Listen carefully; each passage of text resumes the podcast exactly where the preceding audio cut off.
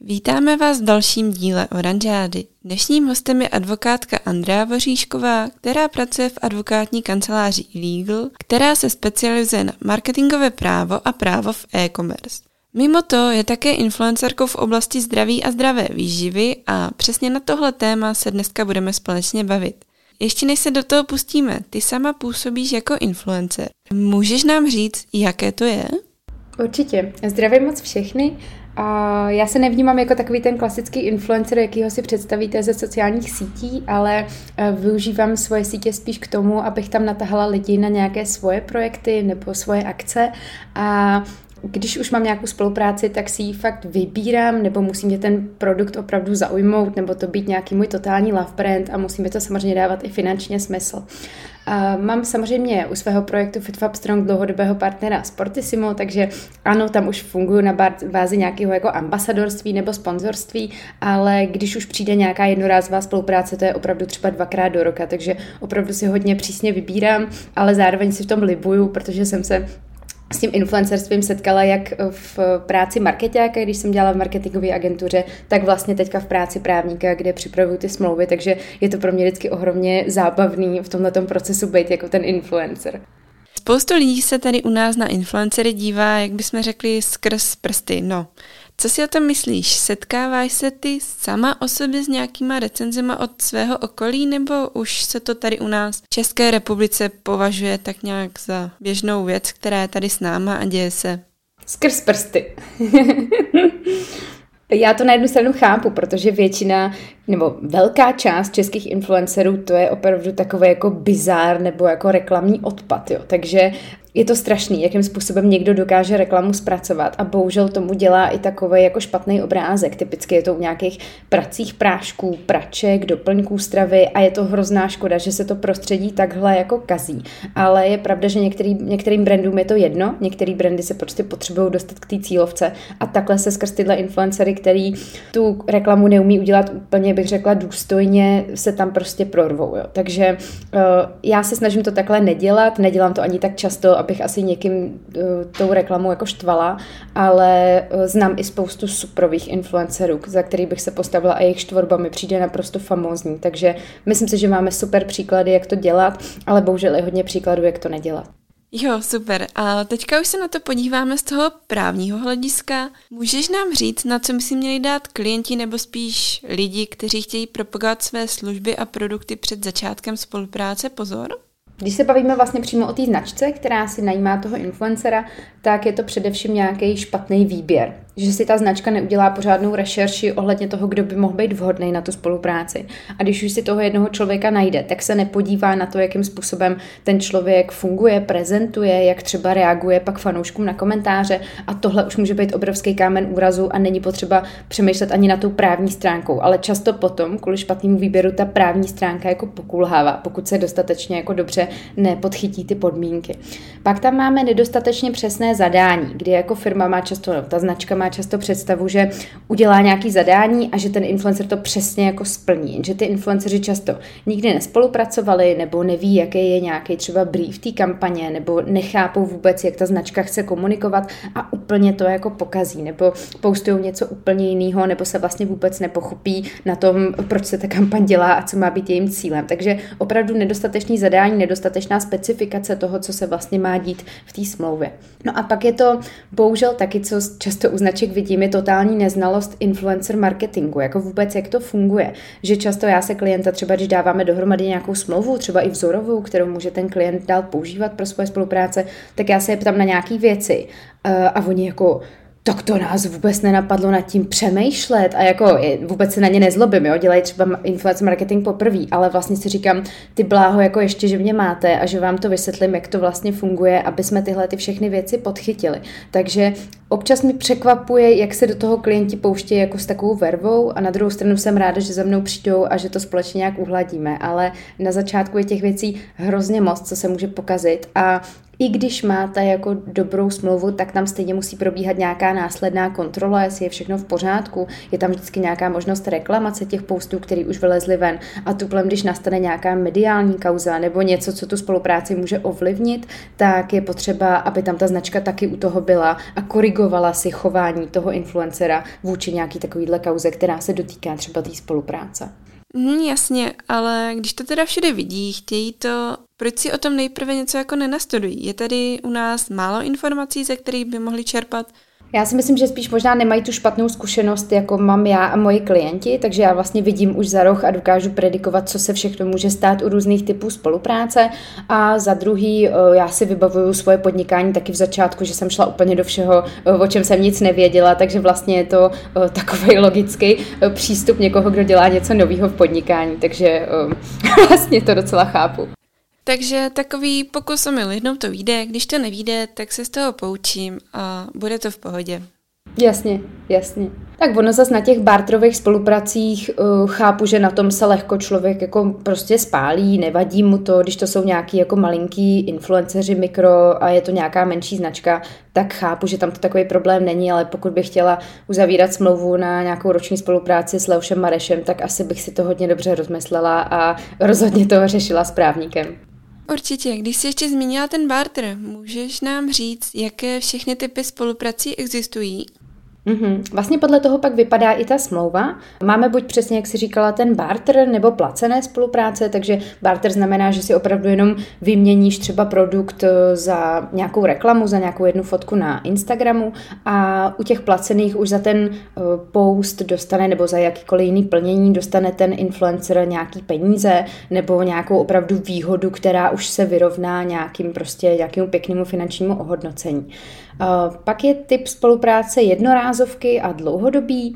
To vlastně jednorázovka je většinou nějaké jeden, dva, tři posty v rámci třeba typicky jednoho měsíce, kdy se domluvíte na nějaký částce, dostanete produkt eh, a pak postujete a pak se s tou značkou vlastně rozloučíte, což může být taky fajn, ale třeba co mě nejlíp funguje, protože já jako značka mám taky svoje nějaké projekty, taky oslavuju influencery, tak mám ráda dlouhodobé spolupráce, kdy opravdu se domluvíme třeba na rok nebo rok a půl a to je fajn v tom, že to působí hrozně dobře na fanoušky. Eh, je to nejenom super v tom, že ty jejich fanoušci to pořád vidí dokola, nebo jako je dobrý to nepostovat každý týden po dobu dvou let samozřejmě, ale, ale že vidět tam nějaká jako kontinuita, že to pokračuje, že ta značka fakt jako se drží za ruku s tím influencerem a eh, kupou si tu cestu spolu, takže může to mít taky spoustu výhod. Ale samozřejmě i tady u té dlouhodobé spolupráce se musí velmi dobře ošetřit ta smlouva zase, co se bude dít, když od toho budou chtít zase odejít, co se bude dít, když, já nevím, influencer bude chtít spolupracovat s konkurentem a tak dále. Takže tohle všechno se tam musí podchytit.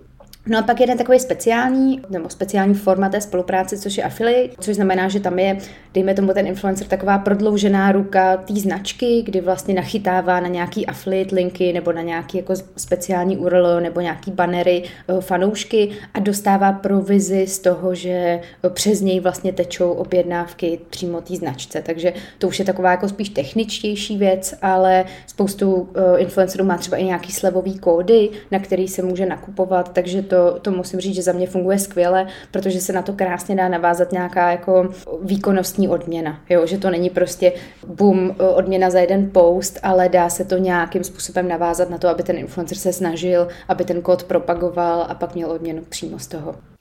Jo, jo, jo, těch spoluprácí existuje strašně hodně. Já teda si osobně taky myslím, že jsou lepší ty dlouhodobější, protože jsou důvěryhodnější a působí to na ty fanoušky mnohem líp, že jo, než když uvidíš každý den jinou reklamu, co si o tom potom musí myslet. Ale jak jsi zmínila, určitě, každá spolupráce by měla mít jinou smlouvu ale když bychom se fakt podívali, co vše by taková smlouva měla obsahovat, klidně se můžeme zaměřit na tu dlouhodobou.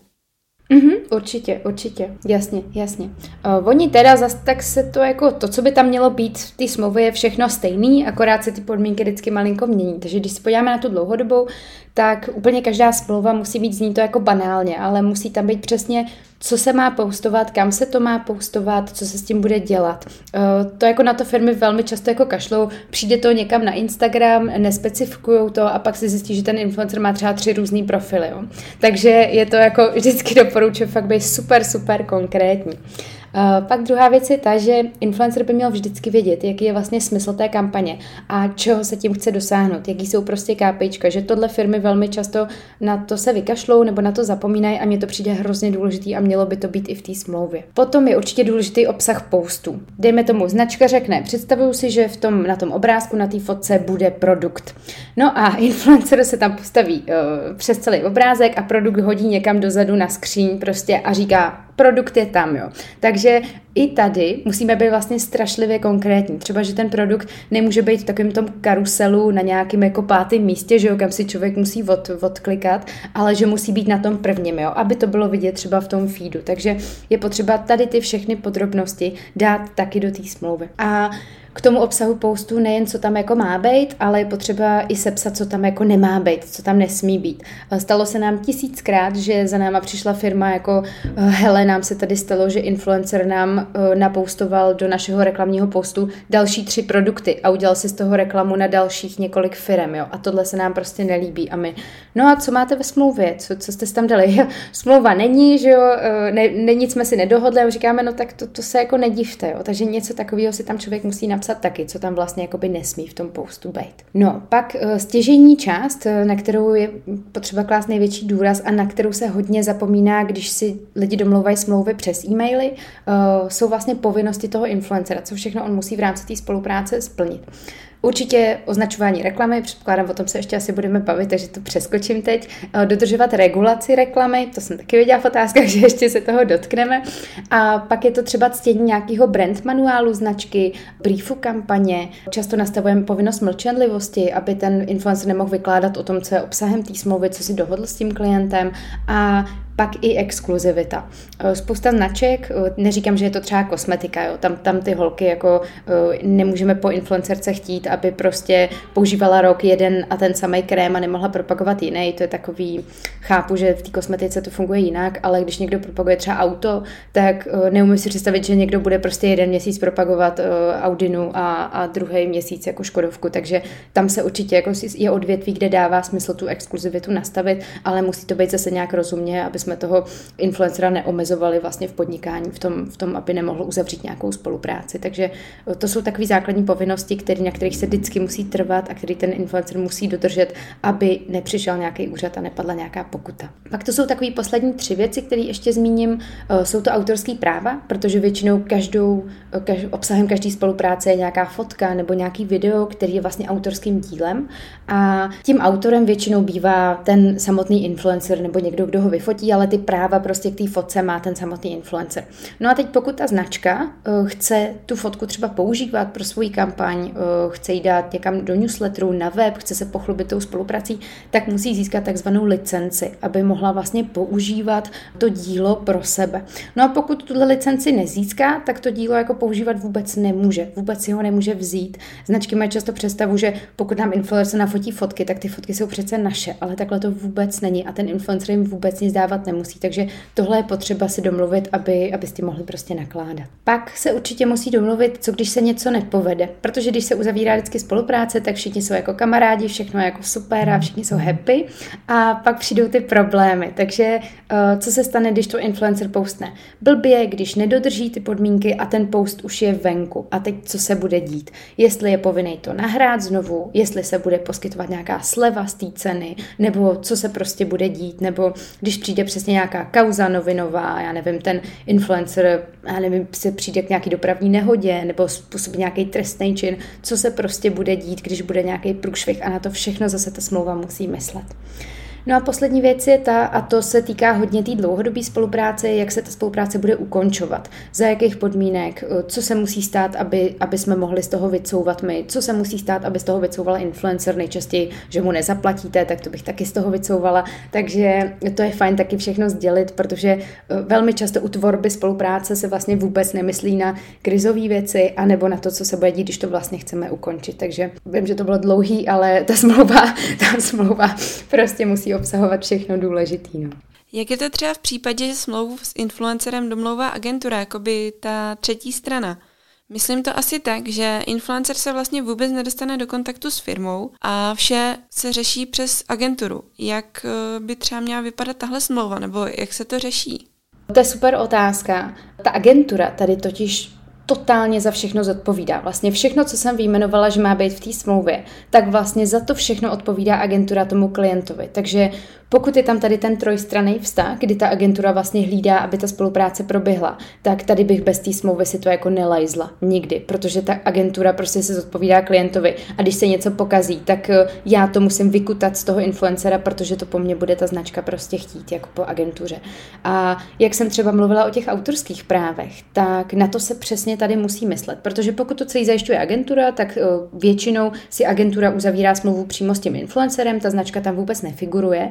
Nicméně e, i tady musí ta smlouva myslet na to, že ty práva na to použití nějaký ty fotky videa dostane nejen agentura, ale i nějaká třetí osoba, což je právě ten klient. Takže všechny tyhle ty věci v té smlouvě, jaký jsem vyjmenovala, tak tam vlastně musí být i ta páka, aby se ke všem těm materiálům, aby tu spolupráci mohl ovlivňovat i vlastně ten klient jako značka. Takže jestli existuje trojstranný vztah bez smlouvy, bych do toho nikdy nešla, protože je to prostě velká odpovědnost a e, ta agentura si musí zajistit, že ten influencer splní všechno, co vlastně dostali oni za úkol v nějakém briefu od klienta. Super, děkuji moc. A když jsou ještě tady takové ty maličkosti, u kterých si klient řekne, že nemá vlastně smysl vůbec do smlouvy dávat, může to být, já nevím, třeba chtěl bych, aby se příspěvek zveřejnil jednou, dvakrát za týden, ale jemu to nepřijde důležité. A co když se mu právě tyhle maličkosti v budoucnu nějak vymstí? My jsme třeba řešili ty autorské práva, jo, kdy vlastně uh, influencer řekl, hele, já jsem prostě poskytl tady fotky jenom agentuře a jestli chcete fotky ještě vy jako značka, tak já chci zaplatit víc. Jo, takže uh, ono je blbý, že vlastně za každý další použití těch fotek, za každou další licenci uh, vám ten influencer bude chtít, jako bude za to chtít zaplatit. Jo, nebo za každý třeba další rok použití. Jo, nebo abyste mohli používat tu fotku, já nevím, rok, tak to bude takováhle odměna a pokud další tři roky, tak zase takováhle odměna. Takže vlastně bohužel pak je na tom i ten klient tratný, pokud se tohle ne, ne, nedomluví všechno dřív. Takže opravdu doporučuji na tohle všechno myslet už od začátku. Uhum, uhum. Takže napsat tam ideálně úplně všechno a pak to prostě bude v pořádku a žádné problémy se nebudou muset už řešit.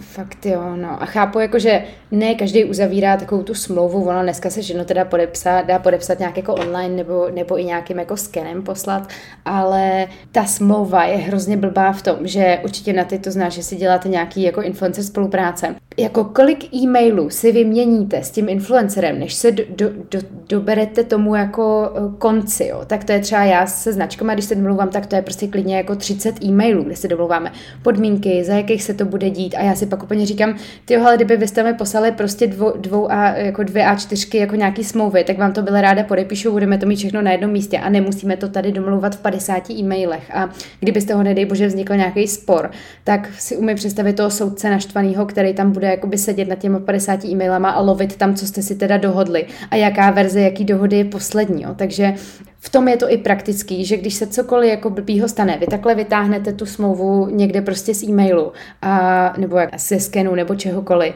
a máte všechny ty podmínky černý na bílým na jedné straně a takhle to ukážete klientovi, že jste se o to krásně postarali. Jo, takže je to lepší prostě pro všechny strany. No, jakože někdo si řekne, nevyplatí se mi zaplatit právníka, aby mi udělal smlouvu přesně na míru pro mě. Na internetu existuje nějaký vzor, který je volně ke stažení, takže raději si vypracuju tohle a aspoň něco ušetřím, že jo? Takhle, ta smlouva je super, pokud se nic nestane, pokud se nestane nějaký průšvih, protože uh, Nevím, jestli existuje nějaká smlouva ke stažení na internetu s influencerem, ale kdyby existovala, tak hádám, že v ní bude.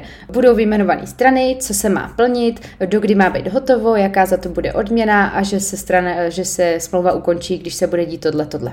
Ale nebudou tam ty specifika, které jsou pro každý spolupráce nezbytné.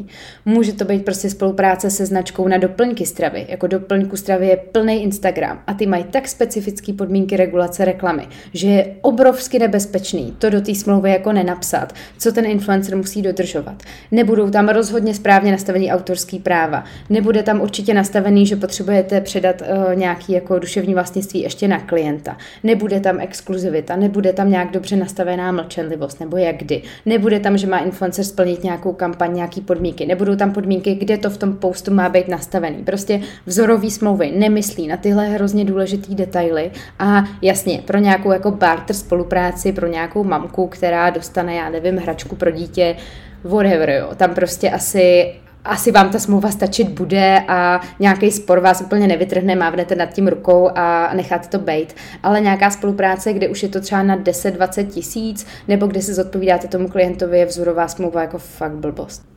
Když se nám teda povede úspěšně uzavřít smlouva a influencer zveřejní fotku a neudělá to ani tak správně, co všechno může firmám hrozit? V poslední době se totiž hodně řeší označování spoluprací, že tam má být nějaké to označení, třeba placená spolupráce, označení značky, ideálně to dát i do hashtagu. Takže co v tomto případě, když to nebude splněno, se firmám může stát?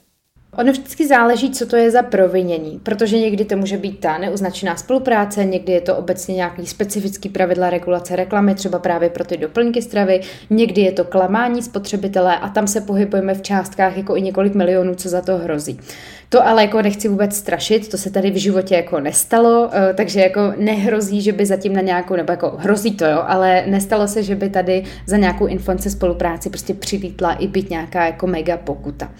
Pokuty nicméně padaly, drobný, v nějakých jako deseti tisících za neoznačený spolupráce a Funguje to většinou tak, že ten nějaký úřad, živnosták napíše influencerce, ať už jako když tam má nějaký e-mail, nebo, nebo si ji vyhledají přímo, na, přímo podle nějakých jejich ičo údajů, většinou tam má nějaká každý svůj jako e-shop nebo webíček, takže je lehko dohledatelná a se píšou, že s ní jako zaují nějaký řízení, pozvou si ji tam, nechají si to vysvětlit, ale musím teda říct, že eh, každý ten úřad k tomu přistupuje úplně jinak. Tady v Praze už jsou jako pokročilejší, když to tak řeknu, už jako chápu, co je to Instagram, chápu, co je to jako influencer marketing, ale máme některé úřady jako po Česku, který doteď jako nepochopili, co, co, co to jako je, co se děje, vůbec jako nepřistupují na to, že by to mohl být opravdu jako nějaký reálný člověk, kdo to tam přidává a nebo jako neuznávají stories, který jako říkají, že když někdo dá něco na stories o víkendu, tak tak to vlastně nevadí, protože to nebyla jako e, úřední hodina tam toho jejich úřadu. Jo. Takže prostě co jsme občas jako viděli v těch rozhodnutích nebo v těch nějakých vyjádřeních, to, to jsme si opravdu jako trhali vlasy, ale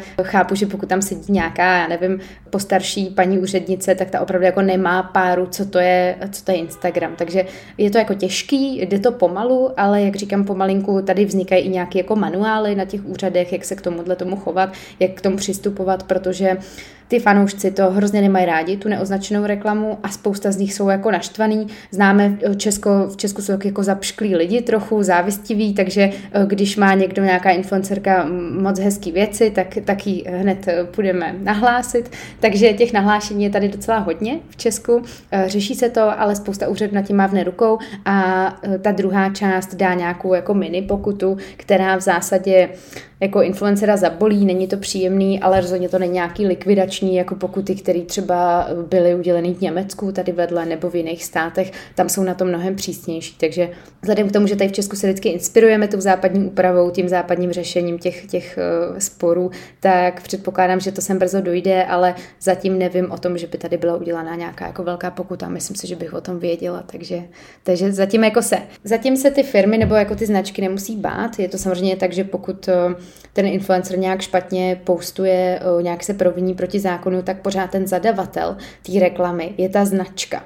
A proto je to hrozně důležitý. A proto já teda většinou, moji klienti jsou ty značky, nejsou to jako tolik influenceři, spíš jako naopak. A oni vždycky říkají, hele, tak to nám prostě napoustuje ten, ten influencer, jo. My prostě od toho dáváme ruce pryč a já řeknu, hele, to od toho prostě nedáte ruce pryč. Jako naopak máme ze zahraničí případy, kdy daleko větší část pokuty spadla právě na tu značku a ne na toho influencera, protože se řeklo, influencer to je nějaká tady chudinka mamka, prostě ta jako to nemůže tak znát, tu bychom zlikvidovali nějakou jako milionovou pokutou, pojďme to radši dát té značce, která si na to dá pozor, která ty influencery bude briefovat, protože reálně ta značka pak má daleko větší impact na ty lidi. Takže není to vůbec sranda, funguje to takhle i u nás a no, je potřeba si na to dávat pozor. Není to pak nic příjemného, protože se o tom mluví i v médiích a pro ty značky to není nic jako fajnového. Jak by podle tebe měla vypadat ideálně označená spolupráce?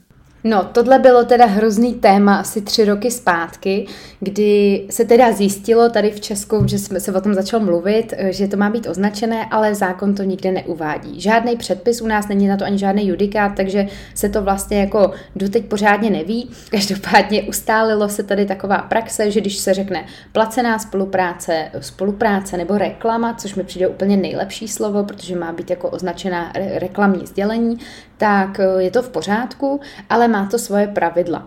Byla tady i nějaká moc hezká studie od nějaký fakulty, teď si nespomenu, jaký, myslím FSV, něco takového.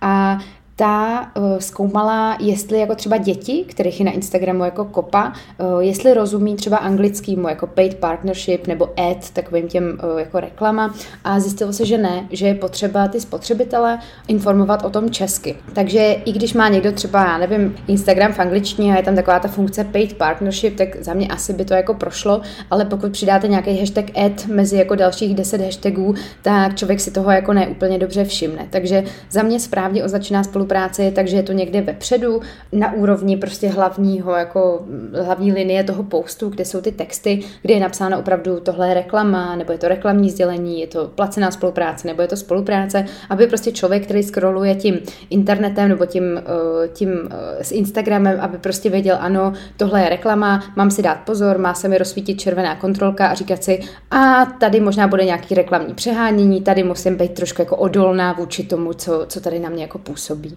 Existují i určité produkty, které se propagovat nesmí. A jak je to třeba v případě, že se tyhle produkty u influencerů na sociálních sítích objeví? Je to tak vlastně i v reklamách, které se spouští na Google, na s a tak různě, že jo? Ano, jsou. Jsou, kde je to úplně absolutně zakázaný influencer marketing a to jsou třeba léčiva, zdravotnický nějaký pomůcky, což můžou být i prostě nějaký brejle, čočky, eh, spreje do nosu nebo nějaký jako cokoliv, co nějakým způsobem operuje se zdravím člověka a pak to jsou samozřejmě cigarety a e-cigarety. To jsou vlastně všechny tyhle ty produkty jsou úplně zakázané v influencer marketingu a jak si říkala, některé produkty jsou pouze omezený, což znamená, že pro ně platí hrozně přísný pravidla, který je třeba zase promítnout do té smlouvy, jak jsme se bavili, a to jsou třeba právě doplňky stravy nebo alkohol. Určitě všichni si vybavují kauzu, kauzu Andrej Verešový, jak propagovala tekilu a psala o tom, co to má za blahodárné účinky, že to léčí rakovinu, takže takhle určitě ne. Setkala se někdy v práci s tím, že jste řešili špatně označenou spolupráci a kdyby nám třeba mohla trošku říct, jak tady toto nebo ten celý proces tak probíhal, tak by to bylo moc super, ať to všichni dokážeme představit. Ono takhle, já se snažím vždycky, nebo tohle jsou věci, které vždycky se snažím vymlouvat klientům, aby jako s tím nechodili k soudu, jo, když jsou nějaké jako velké spory. Trvalo by to dlouho, jsou v tom velký náklady a myslím si, že značka s influencerem se vždycky dokážou nějak jako dohodnout, sednout si ke stolu a říct, tak pojďme to vyřešit, jak to budeme dělat. Některý uh, jako klienti a, a influenceři jsou samozřejmě jako jdou na ruku, jsou jako super, chtějí si vzájemně nějak to vyjasnit, ale pak jsou některý, kteří se prostě bejčej. Takže ano, řešíme i spory. Hold prostě někdo má tu, když tak řeknu, tu hrdost, chce si to prostě vyhádat, takže my vždycky děláme, co, co klient potřebuje, ale vždycky upozorníme na to, že to může trvat díl a hlavně, že soudy na to taky nejsou ještě úplně jako ready. Že třeba někde mě třeba příjemně překvapili, že už jsou jako mladší soudci, kteří se v tomhle orientují, ale byly i nějaký případy, kdy jsme museli jako vysvětlovat, co to znamená online reklama, jak to jako funguje a bylo to takový náročnější, ale vždycky je to jako zábavný, nás to samozřejmě baví, ale věřím, že tohle tohle je ta část, eh, kterou prostě klienti rozhodně se do ní nechtějí pouštět. A jak k tomu zase předejít prostě tou výbornou smlouvou. Jo. Takže zase, zase se k tomu vracím, je to hrozný, že to pořád říkám, ale eh, není nic lepšího, než mít kvalitně napsanou smlouvu a ta ti pak vyřeší veškerý problémy. A otázka nakonec, co bys doporučila všem, kteří se teprve do spolupráce s influencery chystají? No, určitě bych řekla, ať do toho jdou, je to jako skvělý kanál, jak propagovat svoji službu za docela málo peněz a hodně muziky, protože ten, ty influenceři dneska, pokud si vyberete samozřejmě dobře, tak eh, to umí pojmout strašně pěknou, upřímnou formou, kterou prostě mezi náma ta značka nikdy takhle asi pravděpodobně nevytvoří, pokud nemá jako nějaký úplně geniální tým kreativců. A je to, dá se to podle mě udělat i docela výhodně pro tu značku, protože se to dá nakombit eh, nejen z nějakých velkých influencerů, který si řeknou jako miliony, tak z těch jako mikro nebo menších influencerů, který eh, přistoupí na docela jako fajnové podmínky.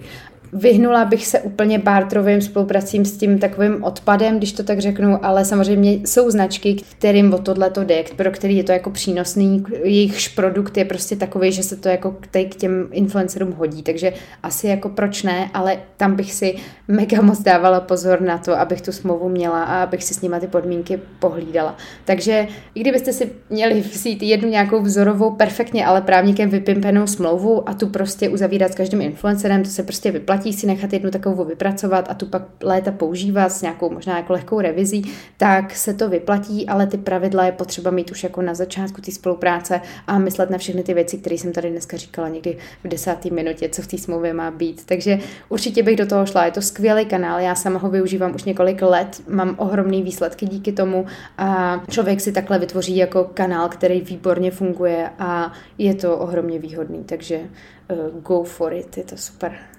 Uh, moc děkujeme za milý rozhovor a že jsi na nás našla čas. A pro všechny posluchače, pokud si nechcete nechat ujít i další díly Oranžády, neváhejte nás sledovat na Spotify a Soundcloudu.